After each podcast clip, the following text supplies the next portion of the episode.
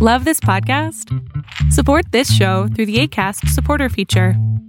It's up to you how much you give, and there's no regular commitment.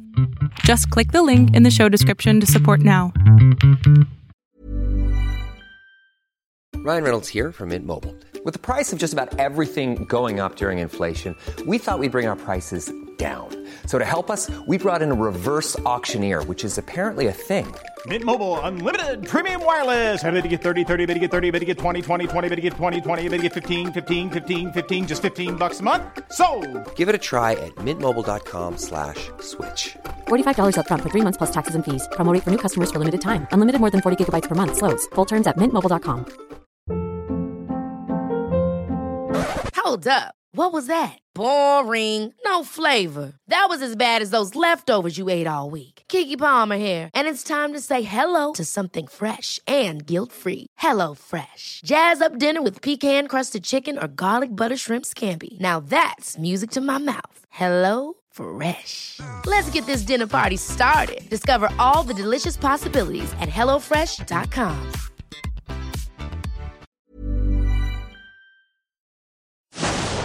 Fiction, science fiction, horror, fantasy, crime, LGBT, thriller. You have now entered the House of Mystery with your hosts, Eric Shapiro, David North Martino, John Copenhaver, and Al Warren. Heard on KCAA 106.5 FM Los Angeles 102.3 FM Riverside. and 105.0 AM Palm Springs. Okay, you are back in the House of Mystery. I'm Al Warren, sitting at the controls, and uh, over making the Martinos is David North. I'm here. I can't figure. Martinos? I don't know what. Well, I I don't. I can't figure this out. What kind of a man takes his wife's name? That's Um, true. I'm trying to figure out David North Martino, David Martino, B- David North. Which sounds better? I, you know, maybe call David yourself North, North. South, East, West. Maybe call. No, you're getting into Kanye West. Sort of Oh, no, that's right? true. No, I Yeah. can't do that. You can say yours is un, you know, un, you're his baby, right? You look just like, yeah, that's right. I'm his love child. yeah, yeah. We have to figure out who your mother's going to be, but that's all right. Oh, hmm. Now, now speaking of mothers, um, we have got a returning guest, and uh, this time we're going to talk to him because this this guy is multifaceted. Fawcett. Um, he's um, written, uh, of course, we talked to him about uh, Al Capone and his brother and Two Gun Hart, and he so he does nonfiction, but he is um, a relic in the world of fiction. Wow, you put that together. Jeff MacArthur, thank you for being here. Ah, thanks for having me again. Well, there you go. Well, you're so good that people want you twice. Oh man, I can't believe that you I didn't already talk your ear off. Oh, I, you know, it goes in through one and out the other, you know. Very, very, very, very little in the middle here to catch anything, so I don't know. Um, you didn't lose all the audience before. You want to lose the rest of them? no, no, they, they loved it so much they actually had to play three, four, five times. Oh wow! Back by Dang. popular demand. Yeah, both, both people. If only they'd read the book that many times. Well, you, you know, that's, that's just how it goes. I can never figure out, uh, a buying audience. I can never figure it out. yeah. with books. It's kind of this this whole uh, world of uh, with Amazon and the last ten years, how books sell. I have no idea. You know, certain ones will sell when you don't expect them to, and, and years after, and then other ones. It's just it's unpredictable. You're exactly right. Actually, there was one time when I went on some national interview for something, and I was like, all right, I was watching the numbers, expecting that's going to just like explode. It's going to be like this big thing or whatever. And it didn't, but one of my other books did. And it was like another book that I hadn't even promoted or anything like that. Just all of a sudden, like a ton of people, I'm like, where? Okay. That, It's you just don't know. I think all you can do. I think the best thing that we can do out there is just brand ourselves. But you know, we just put ourselves out there. This is what I do, and you just kind of keep working it that way, and and people pick up on you and what you do rather than. I, I don't know. I think that kind of works better because I I can't explain it. Um, or either you could start putting your your books under categories that are very very little used, right? Uh, and so then you'll be number one in that category. that actually does actually help. One of them that uh, that kind of took off for a little bit. That was that was the thing. It was kind of in a more obscure thing. I was like, oh, nobody's gonna find it in here. And sure enough, I don't remember what it was, but it was uh, oh, it was under lawyers. It wasn't under true crime or law. It was lawyers. Yeah. Just the, it got a bunch of attention. I was like, all right, well, sure. yeah, I, I was going to put my newest book under basket weaving. For, and, and see if it, see if it actually, you know, all I have to do is sell like five or six, and I'll be number one. Yeah, exactly. Well, it's niches. You know, that's the thing is if you can get in with a niche, then that niche crowd will become passionate about it and, uh, you know, pass it on to other people and stuff. And that actually, it does actually work that way. It's, it's, you know, I mean, Yeah. I, I shouldn't say it works because some, you know, somebody's going to go out there and expect it to work and then it won't, because we never know exactly what is going to work at one minute or the next. But a lot of times it does. I'd, I'd say that's one of the better uh, marketing choices is to go after your niche crowd. Yeah, the only problem is it doesn't always, uh, you know, it doesn't always work. We just, uh, we were talking about an author that just did one under a, a weird category there, and uh, and the highest he made it was number 19 on the new releases. So Yeah, yeah, exactly. So it's not going to work. It's not going to work every time. So nobody should expect it. But it's one of it's all you really what all these things are. This was true with the you know book industry and the film industry and all that. It's you weight the dice as best as you can and then you roll them. Uh, and then it's but you're still going to be rolling the dice. It's never going to be a sure thing. or you put new pictures in it. That's true. That's true. you know, even then. well, they got to be good nudes, right? And it's, you know, I was thinking that you know have it where it's scratch and sniff, you know. Oh my god! I don't know, maybe not, but I, I it's an to do idea. I just I bet pictured you did. Because it's, it's now on the internet, and so I'm just picturing people going up to their screens and scratching their screens. And hey, but you know what? Back in what in the 40s and stuff, they had Smellorama in the theater. Right. That's True. right. And then they had the remember the Tickler. You know the um, no, I know, but no, that movie with Vincent Price. That horror one wasn't it the tickler or the whatever it was with that little creature that comes out of the spine and so they had vibrators in the chairs. I'm just they- picturing Vincent Price and the tickler. Just, just that the, the, the his face and the way he, the way he sounds. Yeah, well, mixed with that. he probably had the real tickler a few times. oh man. yeah, and I didn't know. Well, anyway, that's a different story. But uh, you know, so they could do it in a theater. They could do it on your on. They have some. I don't know. You have a little kit that you get box has the smell in it. You can. Yeah. oh man. So you- you- wow. yeah, I know. I'm, I'm, I'm a sick, sick one. I'll tell you. Yeah. I'm, I'm, I'm very proud actually. Yeah, they might take me out and shoot me. Hey, so you into science fiction here? It looks like. So this this relic worlds. Um. So what is relic worlds? Well, essentially, it's uh, imagine if Indiana Jones was in space. Uh, I mean, I'm from that age. I was six years old when Star Wars came out. I grew up with Star Wars and Indiana Jones, and basically, at a certain point, I was like, "What if these two mixed together, had a baby, and uh, oh, that's actually kind of sick." But anyway, um, I was going to say, is Look, this? I, it wasn't exactly what I was thinking when you. That's love child. But anyway, um, but yeah, you get the idea. It's like what my generation grew up with is is this idea of uh, uh, essentially um, creativity. I'm trying to think of a better word than that, but just essentially, you know, like today you have a lot of things that are just sort of rehashed and all sort of thing. We kind of grew up with all of these stories that were original, and one of the things that really inspired me to get into stories in the first place was the idea of these more sort of original sort of stories. And anyway, Star Wars, uh, Indiana Jones, and this this if if I mix them together, essentially it's this guy going around looking for uh, ancient artifacts. Uh, inside of ruins on distant planets. So essentially going around and basically the idea overall in terms of the uh, world building is uh, hu- as humanity went out into the stars, uh, they expected to run into aliens somewhere, but they didn't. They just kept settling on various planets, but they found the ruins of these ancient alien civilizations. And as they got to each one of them, uh, for the most part, uh, for the most part, humanity didn't. The, the governments that were landing on them didn't care because it was no longer governments like the U.S., Russia, all that. Instead, it's corporations. So it's it's you know you no longer live in United States ter- territory, you live in Pepsi territory or whatever.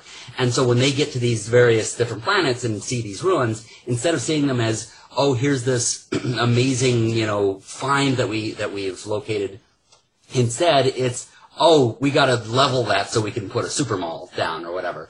Um, but there are a few uh, various characters who go, well, wait a second, why are there ruins here and why aren't the aliens still here? And so yeah, there's where the main character comes in, Lancaster James, and he's essentially going to these various places and trying to get these artifacts out of there before they get leveled and putting them to be basically uh, they're like puzzle pieces. So he's trying to put them all together to figure out what happened to these alien races and could the same thing that happened to them happen to us.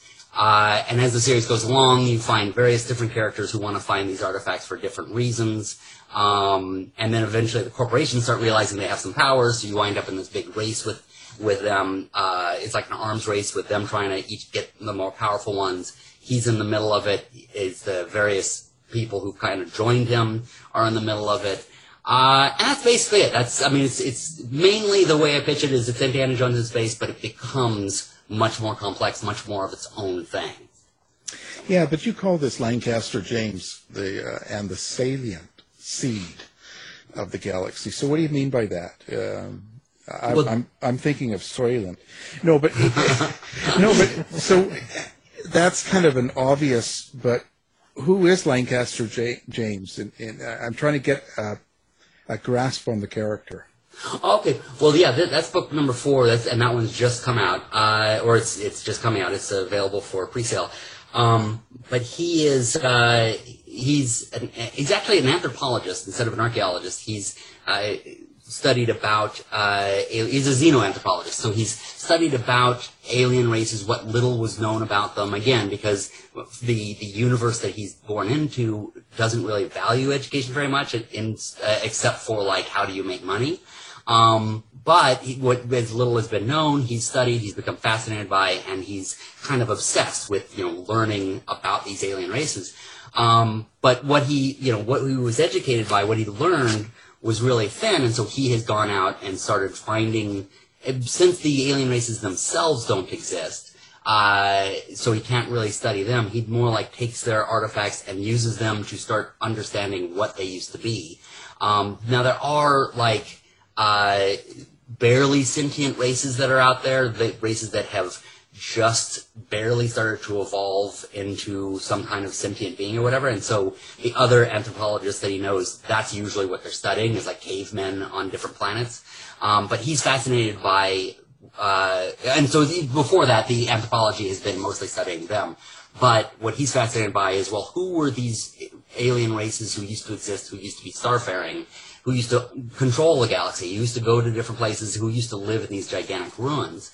Um, and he w- used to be married to this woman named Mika Sanovi, who uh, is an archaeologist, and she was fascinated with finding all the stuff, but she was more fascinated with just the stuff. She would find it and like sort of put it, put them uh, in her museum. And there are scenes where the two of them are in the museum, and she's like, okay, she's sort of organizing them in terms of the way they looked or whatever you know uh, race they were.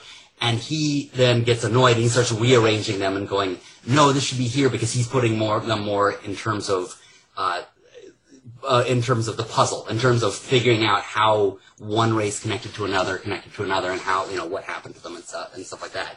So yeah, he's ba- he's basically a very uh, you know very passionate Indiana Jones kind of character, somebody who instead of being very you know kind of gruff, uh, gruff and grunting and all sort of thing, he's very uh, he's he's very passionate about what he does. And the reason why he and his wife divorced was because he was constantly going out and looking for the stuff, whereas she was kind of like, hey, let's just get this stuff and put it in our museum and sit at home and be comfortable and enjoy this.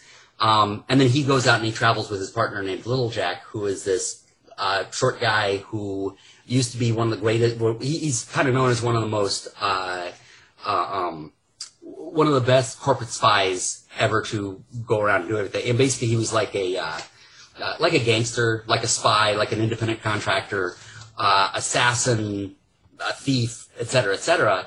But he kind of left that life behind because he saw what Lancaster was doing and felt that he, there was a, like a little tiny noble side inside of him that admired that uh, nobility. So he kind of covers Lancaster because Lancaster, while he's very good at finding these these relics and putting them together, he's not particularly good at fighting. So his partner Little Jack kind of protects him and helps him and that sort of thing. So let me translate for the for the audience. So basically, Mika left Lancaster James because Little Jack was doing what she couldn't. Sora, she she and it's funny for a second there. I thought you were actually going to uh, say that what actually really does exist between them is, is there's this animosity between the two, in that she never really liked this guy, never really trusted him. She's very much of the straight laced, you know, she's a professor at the university, do everything the right way, whereas here's this little gangster guy comes along uh, and you know doesn't talk very much. Um, and so for the first three books, there's always this tenseness between them. She, in some way, she feels like he stole her. He, he stole Lancaster away from her because he kind of like, even though he wasn't into the, all the artifacts and, and that sort of thing, he was certainly in, interested in helping Lancaster go and find them. Um, but in this latest book, in book four, is where she and he have the breakthrough and actually uh, have, start to have a connection and all that sort of thing. And it was some of the most fun when I was actually writing that because I was like, I wasn't sure where to put, you know, what to do next. And then all of a sudden I realized, oh wait, I don't have anything for Little Jack to do right now. I don't have anything for Mika to do right now. It's time these two hook up. Well, okay, not like that, but they, it's time for these two to, to like break, have their breakthrough and, and get to know each other as people and that sort of thing. Did you have to do any special type of uh, research, or uh, did you have to kind of extrapolate out to create this type of alien archaeology? That's a really good question because yes, I thank you for asking that because most of the time when people ask about this sort of thing, it's you know it's well you're just creating alien species, you're just sort of you know making everything up, and so it's you know it's completely in your That's head. a good question. I can't believe you even said the word extrapolate. exactly. I have a dictionary here. Let's put it. but uh, yes, because here's the thing: is and this is why I always up because I'm always thinking, oh, good, I'm going to get back to Relic Worlds because, like as you say, I write various different books, and whenever I get back to Relic Worlds, I'm like, oh yeah, this is going to be easy. It's just an adventure story, you know, all that sort of thing. And then I get into it and start realizing, oh wait, I don't want this to just be obvious BS. I don't want it to be just like, oh, there's this. I want everything to, you know, connect for one thing. And I want that to make some sense. So, like, for instance, with this latest one, uh, he gets closer than he ever has. Well, each book he gets closer than he ever has to an ancient alien race. And, uh, you know, I mean, even something as simple as a chair. It's like I've had scenes where somebody goes into a room, an ancient room, and there's like some furniture there. I'm like, but they wouldn't, it wouldn't be just a couch, you know, they would, it'd be like, you know, like for instance, this race has a tail. And I'm like, okay, so what would their chair look like? What would they, you know, and everything has to be, and so as a result, I ended up looking at various, uh, alien races, various different, uh, Alien furniture stores. yeah, exactly. Uh, but you know, human ones, uh, you know, or uh, not human ones, uh, Earth, you know, cre- creatures or whatever, and like, okay, how can I mix and match? But I also don't want it to just purely be, okay, this is a lizard in space. It's like I want to, you know, make it something a little bit more different. So, uh, you know, I even go to like the source of, well, okay, what makes life exist? What are the three, uh, you know, what, what are the various ingredients that creates life? And so how can I create something more? How can I have something that isn't just, doesn't just necessarily have even a mouth? Maybe it breathes a different way. Maybe it eats a different way. In this latest one, uh, it's a, it's, uh, alien, an alien race that was both on the surface and in the water. So I was going into a lot of the sea life, and my God, some of the sea life we have here in, on Earth, it's just, it, it's alien already. Uh, so, you know, taking various aspects of that and, you know, putting them in. Um, even, yeah, and then there's, the, uh, there's their technology, which I'm like, okay, yes, partly it's what I make up, in some ways I want it to be almost magical because it's supposed to be something beyond what humans could comprehend how to make. Uh, and oftentimes, um, magic is, would be, uh, or oftentimes when a technology is further away, it would just seem like magic. Because like imagine taking a cell phone to the 1500s, you know. Uh, so it would, you know, in many ways it's just that. But I also am like, I want to have some way that things actually work, or some at least theoretical idea, especially when it comes to human technology, or whenever humans have, have made it work for them. So yeah, there's a lot of. I end up just having like almost a college education every time I write one of these books because I'm like, all right, I'm reading about astrophysics, physics, and then I'm reading about biology, and then I'm all for this, you know, fun adventure book. But you know, I and I always have to alter them to work in the books, and then I have to describe it to the audience because there's no actual English word for a lot of these things. I have to kind of, I'll like have some word there, and then I'll explain what it is. Um, so yeah, it's, it's, it's, they're basic adventure books, but they have a ton of research behind them. Probably more than a lot of my nonfiction books. Yeah, yeah. Lots of sex in it. you know, I have to. That is one place where I have even asked parents if after you read this, please tell me. I because I'd like to hear because I've never had a kid myself. I, I don't have any actual sex, but it, it is like I, I ride the line. I've oftentimes said it's about at the level of like uh, Indiana Jones and the Temple of Doom. If you if you remember that, not not that it's that quality. It's definitely a better like that. I don't consider that to be a particularly good movie, but if you've ever seen it, that that movie literally created the PG-13 rating because it's like, well, it's more than PG. but it's not quite an R. You know, there's a there, literally the secret door in which he goes into, the, or the the way he gets into this uh, room is he grabs the uh, the boobs on this uh, statue. Um, you know, there's a scene where a guy's heart gets ripped out. Uh, so it's like it rode the line and it was right on that line, and that's basically where I wanted this, where it's like entertaining for adults, and it, it but uh, and but you know, I figured okay, this will be for like teenagers and above. And unfortunately, when I go to conventions and I'm showing it off, it's always the little kids who run up and are like really fascinated, excited. And I'm like, ah, maybe I should have written this just for little kids. yeah. So so cut the cock out and. yeah, exactly. I mean, there, you know, it's it, there's never an actual sex scene, but there's it's implied. Like there's a, a scene where a woman is seducing a man, and I'm like, is that going to play well to ten year olds? But then again, I watched the, the what was it, the Temple of Doom, when I was what eleven or something like that, and it didn't scar me or anything. I was just kind of like weirded out by it. Uh, so I think it's fine. It's just, especially today's, you know, more sensitive. But I did write a series then of um, uh, choose your own adventure books, specifically meant for that crowd to be like, okay, if the main books are are a little much for you guys, then you know, here's the choose your own adventure books, and I made sure those were totally clean. yeah. Well, I, I think I think it's it's fine because I think the kids aren't near as naive as we were. You know. Yeah. I well maybe not, but I just think they're mm. probably a little more. I mean, look at what they see on Netflix and and right. stuff. Right? You know, it's pretty yeah. pretty graphic in these sci-fi yeah. movies uh, and pretty intimate. Yeah. So, That's but, how I feel. Yeah. Yeah. So you know, it's it couldn't be that bad. You know, I mean, it, it shouldn't it shouldn't terrify them that much. But but how how deep can you go in relationships then in a book like this? Right. That's a very good point because it, you know, on the one hand, in terms of like, you know, in, in, terms of age for kids and all that sort of thing, you, you know, you usually don't want to go too much. But again, I was thinking teenagers and above, so I would be like, okay, it's fine to go into any amount of uh, detail.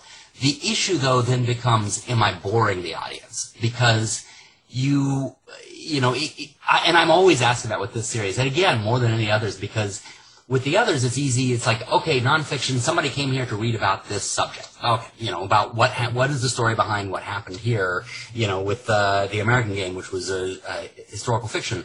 People who are interested in, you know, people who are in warfare coming together. You know, stick to that.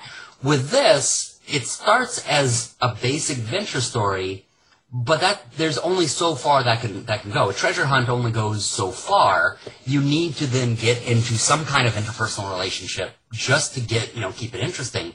Uh, or you know audiences are going to get bored. I mean, there's a there's a really good reason why in the Indiana Jones series, in the third one, they introduced the father because it's like you can't just have somebody just going treasure hunting after treasure hunting after treasure hunting. So, uh, so yeah, you have this on, and I, in this particular case, I set this uh, ridiculous goal for myself to have nine books. Uh, partly because it's supposed to be just an ongoing storyline, but also uh, I have this rise and fall of what basically overall happens with you know one of the alien races and uh, human civilization, etc. So I need to have some relationships going on. So I have the, you know, what the, the, um, interpersonal thing between him and his ex-wife, uh, the, the way that his partner grows and the, that, you know, the way that friendship, uh, exists and then some of the other characters. but, um, oh, what was it? Uh, mm, Well, uh, his his name uh-huh. was what was his name? His partner's name, Little. Little Jack. Yeah, Little Jack. So he grew up to be Big Jack. well, he actually the, part of the idea is that he is. Uh, yeah, I mean, he's he's he's a little person. Basically, he's you know he's like right around around that size.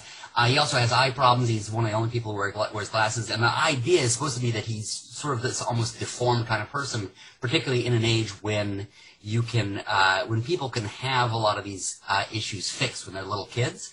But that's supposed to be physical signs of like the way his parents sort of abused him, and that they didn't care enough to get all of these uh, fixes that you can get. I shouldn't say fixes but you know what I mean. It's, it's all of these alterations you can have so that you wind up having, you know, perfect eyesight and, you know, um, I mean, we already have like, you know, laser eye surgery and that sort of thing. My idea is that a few hundred years in the future, that's going to be kind of like getting your uh, vaccine when you're a little kid. It's like, well, most people, except for anti-vaxxers, do that for their kids. Um, it'll probably be the same kind of thing that, you know, everybody kind of has their eyes fixed. Everybody has, you know, any genetic uh, issues sort of dealt with. But there are a few people like Little Jack who just, their parents just didn't care about them enough. Uh, so, and that, that goes into the whole relationship thing, like you're saying. So I always am sort of wrestling with wh- where do I, uh, how much do I go into the personal relationships and how much is that interfering with the adventure story that people came for? If that makes any sense. Yeah. Yeah, yeah, yeah. And so, um, are you worried about political correctness through a story like this, but Great point, especially now because of the fact that I started, I came into this, you know, in an earlier era. I mean, I've had this in my mind literally since like the late '90s. Actually, I'll, I'll tell you a story here in a second, in a little bit about uh, how the, the birth of this actually had to do with the movie Titanic. but um, so this goes way, way back. And again, you know, I grew up during this era where it was just simply, you know, here are these stories, and we're just going to have fun with them or whatever. Uh, and you know, and it was this, he's a character, he's a, the type of archetype that dates all the way back to like the 30s. And so now there is kind of this sense of, well, we're moving on to other kinds of characters, um, which that I, you know, I, bit, I understand a bit more. But then you also have the oversensitivity of a lot of people being, you know, wanting to nitpick on every little thing you do. And there's, you know, I mean, th- there's a little bit of that that I uh, sympathize with because it's like, okay, yeah, I do, I do believe in the idea of stories evolving and becoming, uh, uh, uh, changing. Uh, uh, I'm trying to think of a different word other than evolving, but essentially evolving into other ideas, but also being sensitive to various groups. I don't want to make fun of anybody or put them down and stuff like that. Um, uh, but at the same time, sometimes people will take something that was like meant for an alien race and they'll put it on themselves and then be like, well, you're making fun of us through this. And I'm like, no, I just meant it to be this other thing. Um, now, I have not run into that myself, but I oftentimes do become afraid of that when I see people really jumping on other projects and going, oh, wait, I have a character that's kind of like that, or I have a uh, an alien race. It's a little like that, and I can see those same people criticizing this for the same reason. So it does make me careful in some good ways, but in other ways, it's like, yeah, I, I have to stop and just go, you know what? I just have to tell the story and not be worried about what every person's going to think. One size fits all seemed like a good idea for clothes Nice dress. Uh, it's a it's a t-shirt. until you tried it on. Same goes for your healthcare. That's why United Healthcare offers a variety of flexible, budget friendly coverage for medical, vision, dental, and more. So, whether you're between jobs, coming off a parent's plan, or even missed open enrollment, you can find the plan that fits you best. Find out more about United Healthcare coverage at uh1.com. That's uh1.com. There's never been a faster or easier way to start your weight loss journey than with PlushCare. PlushCare accepts most insurance plans and gives you online access to board-certified physicians who can prescribe FDA-approved weight loss medications like Wegovy and Zepbound for those who qualify.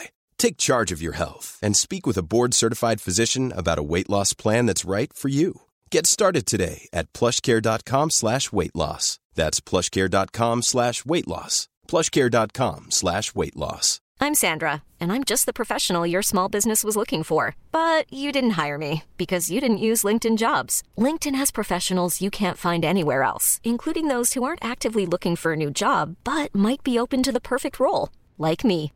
In a given month, over 70% of LinkedIn users don't visit other leading job sites. So if you're not looking on LinkedIn, you'll miss out on great candidates like Sandra. Start hiring professionals like a professional. Post your free job on linkedin.com/achieve today. If you thought the only way to get a more defined jawline with natural-looking results was through surgery, think again. Juvederm Volux XC is a non-surgical injectable gel filler that improves moderate to severe loss of jawline definition and can help you achieve natural-looking results with little downtime. Even better, this improved definition lasts up to one year with optimal treatment. No maintenance required. Improve jawline definition for a smooth, sculpted look with Juvederm Volux XC. For important safety information and to find a licensed specialist, visit juvederm.com. That's J U V E D E R M.com. Not for people with severe allergic reactions, allergies to lidocaine, or the proteins used in Juvederm. Common side effects include injection site redness, swelling, pain, tenderness, firmness, lumps, bumps, bruising, discoloration, or itching. There's a risk of unintentional injection into a blood vessel, which can cause vision abnormalities, blindness, stroke, temporary scabs, or scarring. Talk to a licensed specialist to find out if it's right for you. track of all your characters, storylines, your your uh, different uh, science elements. Do you have a process for that? Basically, I have extensive notes like written all over the place. However, I, I have to admit that this book in particular, I found it, it really challenged how many notes I had because there were a lot of places where I had to refer to some things. And I started looking back and realizing, oh wait, when I was writing that, I was just in the zone. And because that's the thing, sometimes when you're writing, you're just so much in the zone that you don't want to stop. But of course, if you, as you're writing, you're also establishing certain aspects that are going to be needed later on. You're, you're putting in certain names of objects or, you know, uh, certain ways certain things work. And if you don't stop writing and right away and go and write that as a note, you're going to forget it later. You just, you know, but that's the thing is sometimes I'm in the zone and I just get right through and, uh, and I don't think to write it down later. And so there were times later where, in this book in particular, where I was writing along and I'm like, wait a minute, I established that somewhere. I, you know, and I looked through my notes, I couldn't find it, so I just went back to the other earlier books, and I had to do, uh, find, you know, like the find and replace type thing. I just did a whole search for, uh, those aspects, uh, for what those words, but, or what those words were. But of course, not knowing what the words were, I had to think of a word close to it. So like, for instance, the name of a planet. So I was like, alright, well, I'll look up the word planet. So in, in case I said the planet such and such, you know, whatever. Okay, didn't do that. Uh, maybe I said star system or whatever, system, you know, whatever. And I'll, I have to basically go through all the books until I find that planet name, you know, and come back. So now that this book is done, it, it was such a headache having to go through and find all those words. After this is done, I'm actually going to be going through and and writing, uh, you know, writing, uh, going through every book and you know, writing down all the notes. And it's, it's just in time too, because I'm actually going to be making a role playing game version uh, of it. So I, that'll all go into there. So people playing the role playing game, it's like, okay, well that's all the notes, and the the RPG will probably be my notes of you know of everything because you know they'll need that too. Well, Uh, you, you're a busy man. I do way too much. Where do you get your characters from? But like they sound, it's pretty developed. Like uh, you know, your uh, little Jack and then Mika and stuff. Where do they come from? People you know? Yeah, wow, really good questions. Because yeah, well, I mean, of course, Lancaster is basically the archetype kind of adventure character. I'm not Well, that's you. Uh, Yeah, I mean, in a way, yeah. I mean, it's the, you know, it's the adventure character that, you know, has existed for, I keep saying, you know, I say Indiana Jones a lot because that's what I grew up with, but of course, he is also a product of a lot of the, you know, archetype characters or whatever. And yeah, you can never help but have yourself somehow placed into them. Uh, I meant for, I, just I was saying Lancaster's very passionate. I had actually originally intended him to be more of the gruff kind of, you know, uh, low key kind of character. But I found myself writing him so passionately that I was like, oh yeah, okay, that's I guess my piece, you know, placed into there. Uh, the, Little Jack character, you know, uh, to be honest with you, I don't even remember where a lot of these characters came from. There's this whole long history that, uh, like the, the very, very pl- first place where I started coming up with it, uh, with it, I was, it was before Lord of the Rings had come out. And I was like, how about a sci-fi version of Lord of the Rings? Uh, and so, you know, I had like, was creating all these characters from that kind of thing, uh, from some of those archetypes. And of course, one of them is small because it's the hobbits. And that character kind of eventually, over all these years, evolved into Little Jack. Uh, but in many ways, it comes back to there was a, uh, my best friend when I was a, when I was a kid was this kid who had cancer who, uh, because of the treatment that he had, he never grew. And so he was always really short. And I've found myself as I've been writing, uh, making a lot of the dynamics of those two characters very much of what, of what we were. Uh, Mika, there's a lot of aspects of a of an ex girlfriend of mine that's that's in her. Uh, that was very you know studious and very you know concentrated on one thing or another. But uh, of course, then the story itself ends up readjusting, you know, as things goes along because because of the fact that they run into one thing, and I mean, it's very much like pool balls running into one another and re and readjusting one another's um, trajectory. Uh, and so they may start one way, or they may have started completely a different way, but I found myself writing them one way, but then they hit each other, and then they change into slightly different people. So in many ways, they've dictated themselves. Um, but yeah, there's there there definitely are you know uh, there's there, there's one couple who actually is based on a porn couple. Uh, the insane. you don't watch porn. well, no, I, I was, uh, I, I one time was hired onto a quote unquote B movie. Showed up there to find, yeah, it was a, it was, I was working on a porn. So I was actually the driver. I was, they, they couldn't park at the actual location. They had to be driven up. And then after a while, they had me working at the front desk, basically handing out, uh, contracts and just basically any, basically holding on to any paperwork. And two of the people who worked there was uh, it was uh, this this couple that referred to themselves as the Insanity Twins. Uh, it was Roxanne Hall, and I don't remember the, the, the guy's name, but they were two of the funniest people I've ever met. They were so hilarious. She went around with a keychain uh, uh, with Polaroid pictures of every woman that her, that uh, her husband had sex with. Like anytime that he was in a, in a movie, she had to go there and take a picture of them and stuff. Uh, and just was they, they were so full of life and so crazy and so interesting. Uh, and then later on, many years later, when I'm writing this uh, this thing, uh, I had to have a couple of people from Little Jack's past, and instead of having just the typical gangsters that are like we're tough, I wanted them to be kind of this very extreme.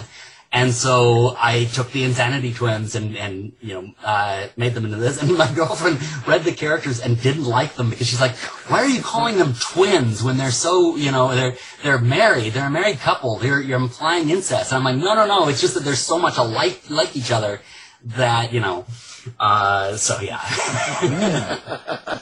wow, you're just. uh, But it, it sounds like you're putting a lot of your personal self into this. It's like uh, when you talk about some of the characters, they're they're they're emotional parts of you. Yeah. And so, th- therefore, when you do that, it, you do, how, do you do you have a problem? How do you say developing that on paper? That is, man, yeah, you guys are full of really good questions today. 'Cause That, you're absolutely, that is really, you know, we, we are the full of it channel. Uh, you know, and I, I apologize for kind of stammering and rambling, but it's like you, you're really making me think uh, quite a bit because you're you are right. Or actually, there's part of me that's also like, okay, how much do you actually want to tell Jeff? Um, yeah, yeah, yeah. Well, next we're going to pull out the pictures. So. yeah, exactly. But yeah, no, you're you're absolutely right because the, the reason why that's such a good question is normally with a book series like this, you'd be like, oh, it's an adventure series, it's just for fun, blah blah blah. But I have actually specifically said, maybe Jamie has talked to you because I've actually said this exactly to her, uh, where.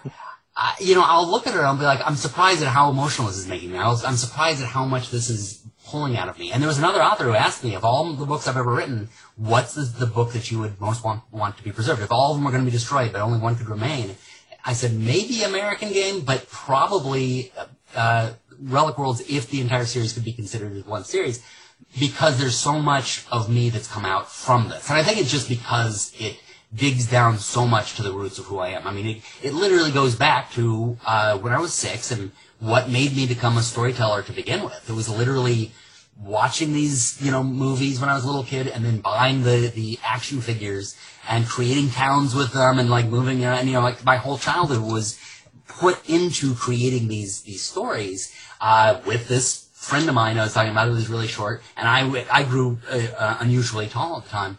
And so, you know, it's, it's very much what we created has slowly evolved into what this is. I mean, and the way that this got started, like I said, that time in the late 90s where basically somebody said, you know, hey, yeah, uh, was it, um, come up with a sci-fi series, uh, you know, and pitch it to us. I basically what I did, I had to do it kind of quickly. I had to come up with something kind of quick, and it was almost like, okay, what are all the things from my childhood that you know made me love sci-fi, and put it all into one, and it's all kind of worked its way in somehow into this, whether consciously or unconsciously. Uh, so yeah, there's so much just personally of of you know coming from like the um, I guess the deep psyche or whatever uh, that has come out uh, into this again. Just it's mainly supposed to be just sort of an adventure series, but also kind of exploring the views of uh, my views of, of the galaxy. And in the end, the actual I can't really say what it is because that'd be spoilers for the end. But the final view of this is basically my view of the galaxy of the universe. So know, as pretentious as it sounds, but it, it, the end of this is literally going to be the way that I view uh, humanity and our place in the universe and, and all of that. So, Hmm. You know, when they ask me what book I would keep if, if everything was ruined, I always say the one with the most pages because it's, it's going to last longer in the bathroom, right? that's a good. Ah, that's a good point. To be realistic, if everything's being ruined, I, I'm going to need my toilet paper. well, I, and I mean of like leaving something behind of myself. If somebody wants to know the like the deep psyche of me or whatever, like who I was and in this earth after I'm gone. Honestly, I'd say Relic World, as bizarre as that is, as much as it's just sort of it's it's so much not what you'd think to be a psychological uh, exploration. It is of me. It is of what it, you know is going on deeply in, inside me, I guess. Yeah, but doesn't that worry you when you expose yourself like that? It does, you know, and especially, you know, in this in this particular case, it's a little easier though, and I think that's the thing is is sci-fi and fantasy works best when it is symbolic, when it's saying something through something else. It's almost like that psychological, uh, you know, the psychologist uh, trick where they have you speak through puppets. It's like there are things that I want to say, but I can't say it, so I say it through my puppet.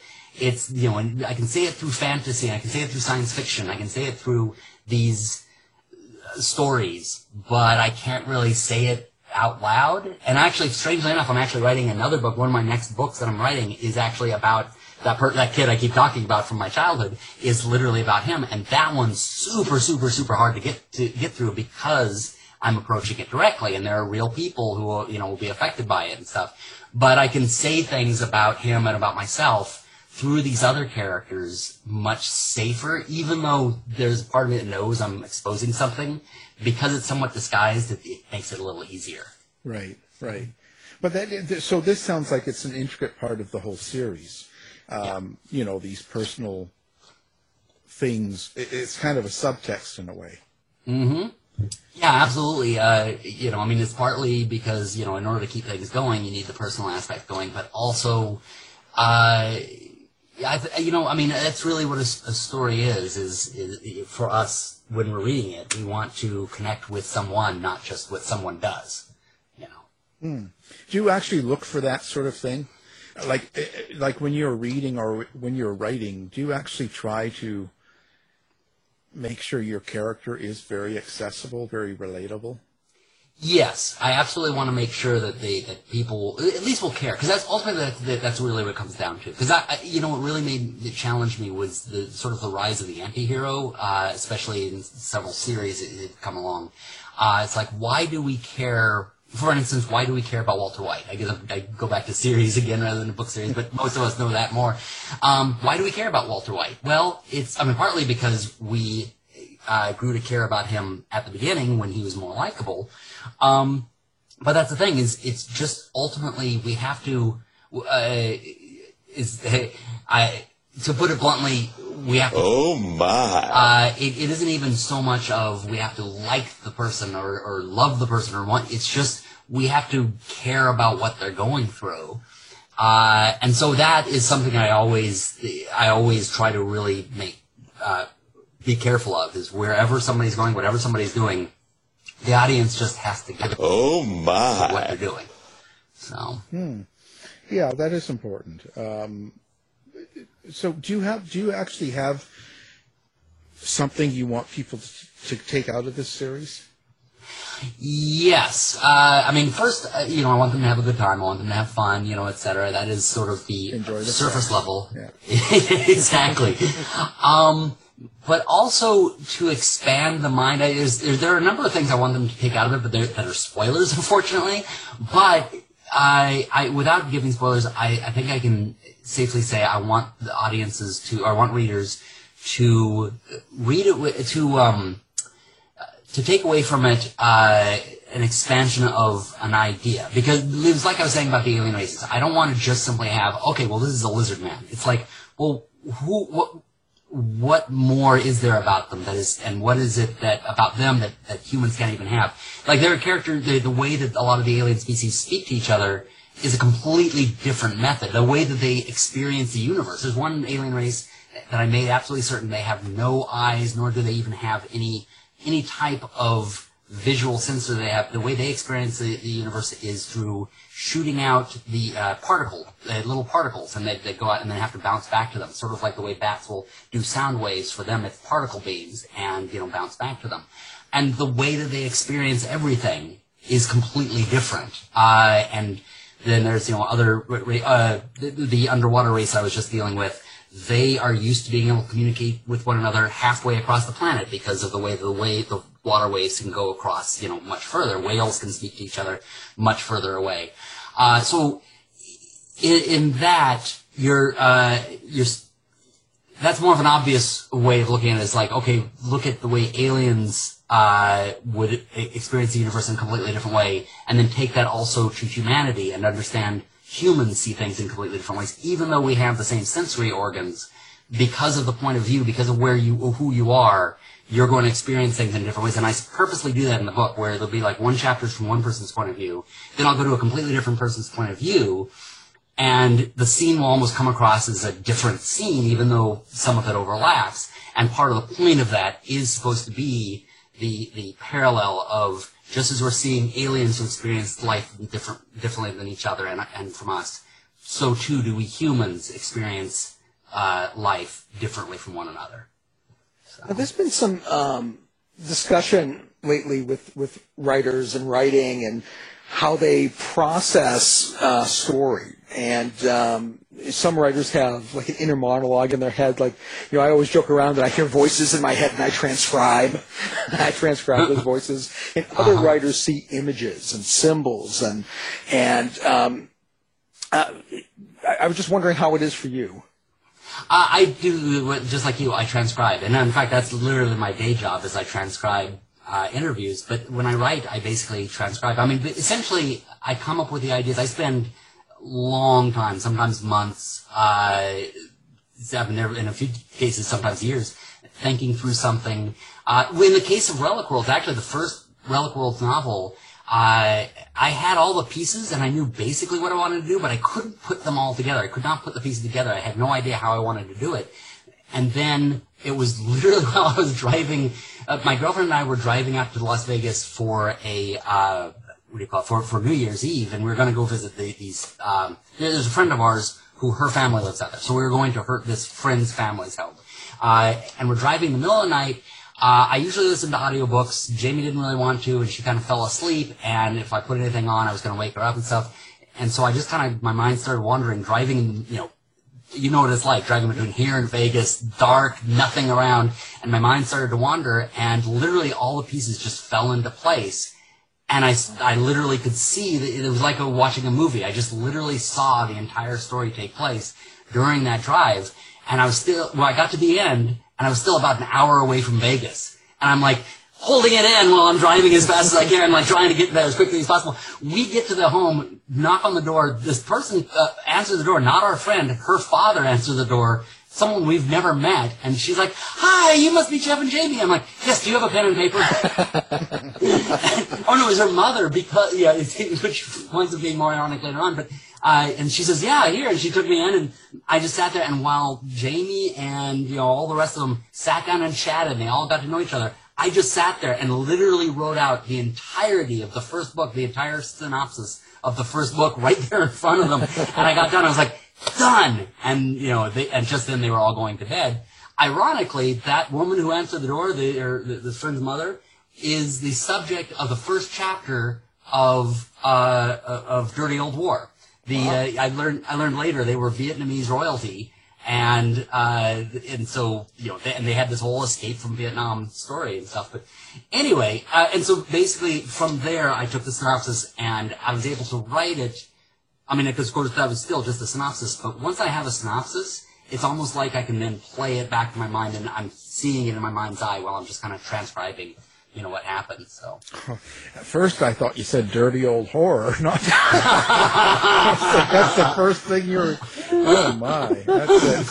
that's for the for the audience. It's dirty old war. In case I made it sound different. Well, no, I was thinking that's a terrible thing to think of. Like you know, if it's your girlfriend's mother, you know, my God. First thing I thought about, I wrote a whole chapter about her in dirty old horror. It's like wow. How how's that relationship going? oh my god! My word! Oh my word! You, you, know what? But point of view, like when you say you write it from a different point of view, I've been noticing that a lot in sci-fi. Um, yeah. Is that sort of becoming a trend or something? Like, because I, I, don't do sci-fi, I don't, I, you know, of course I don't, I haven't written in that area, but is that sort of becoming popular or something?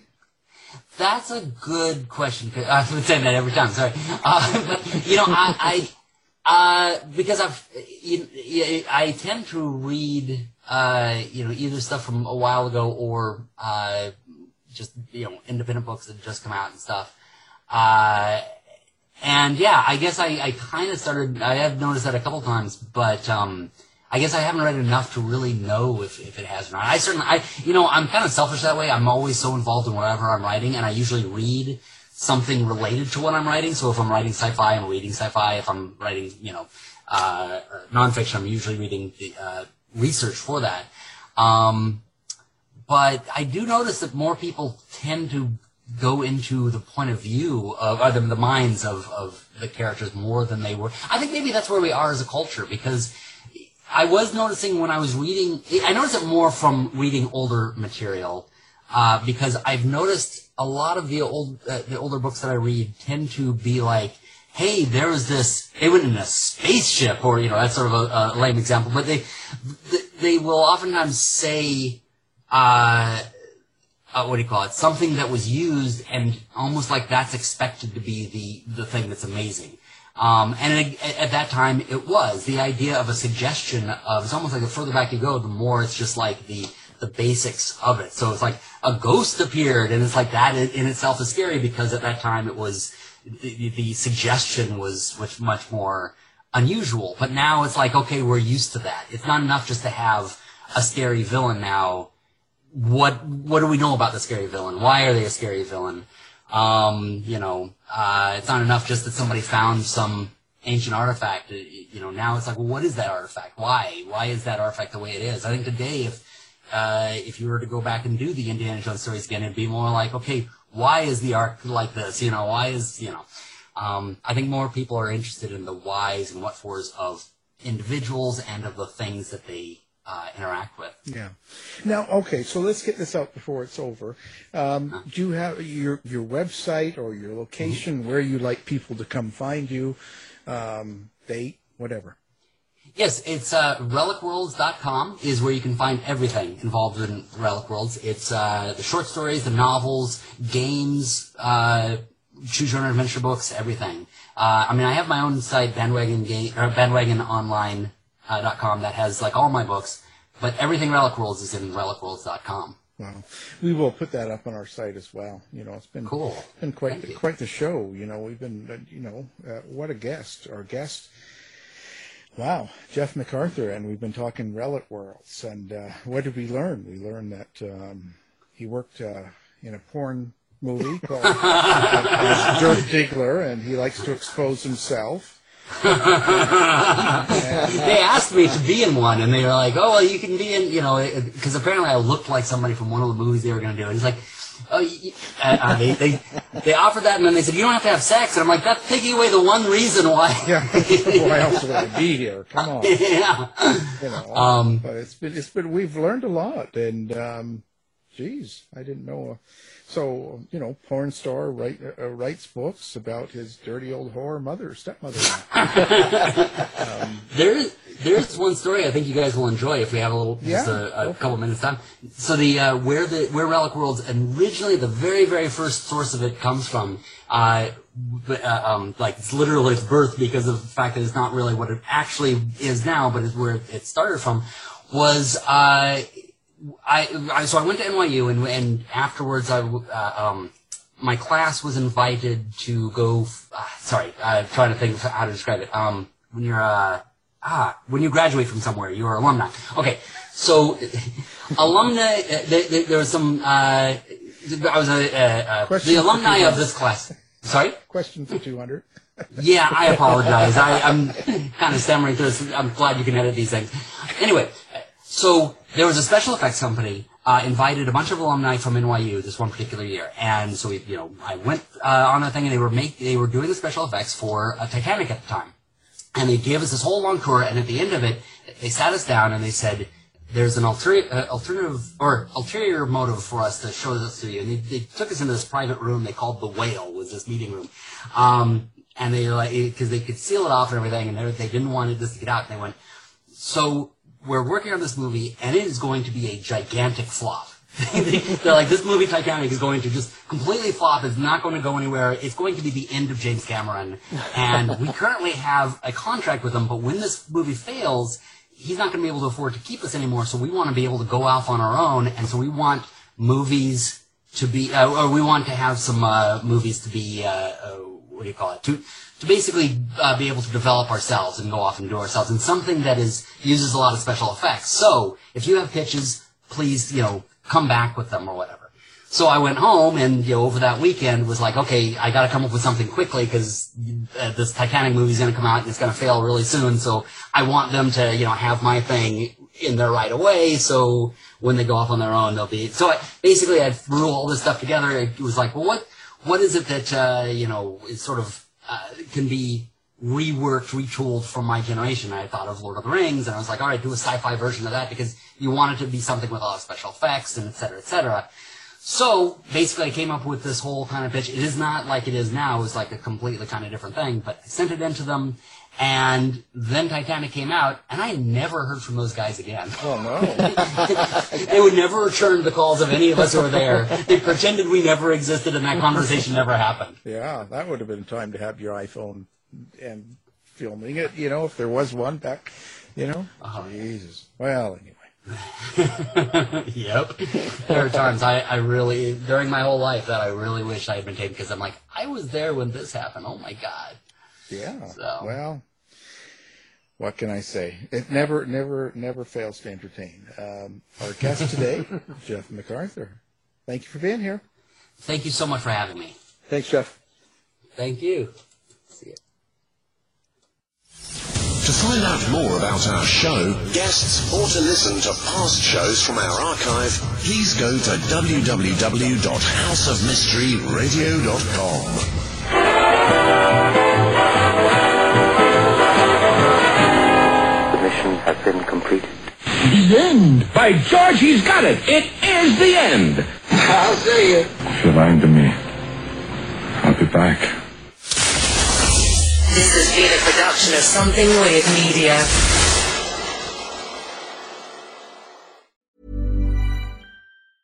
Ever catch yourself eating the same flavorless dinner three days in a row? Dreaming of something better? Well, HelloFresh is your guilt-free dream come true, baby. It's me, Keke Palmer. Let's wake up those taste buds with hot, juicy pecan-crusted chicken or garlic butter shrimp scampi. Mm. Hello Fresh. Stop dreaming of all the delicious possibilities and dig in at HelloFresh.com. Let's get this dinner party started.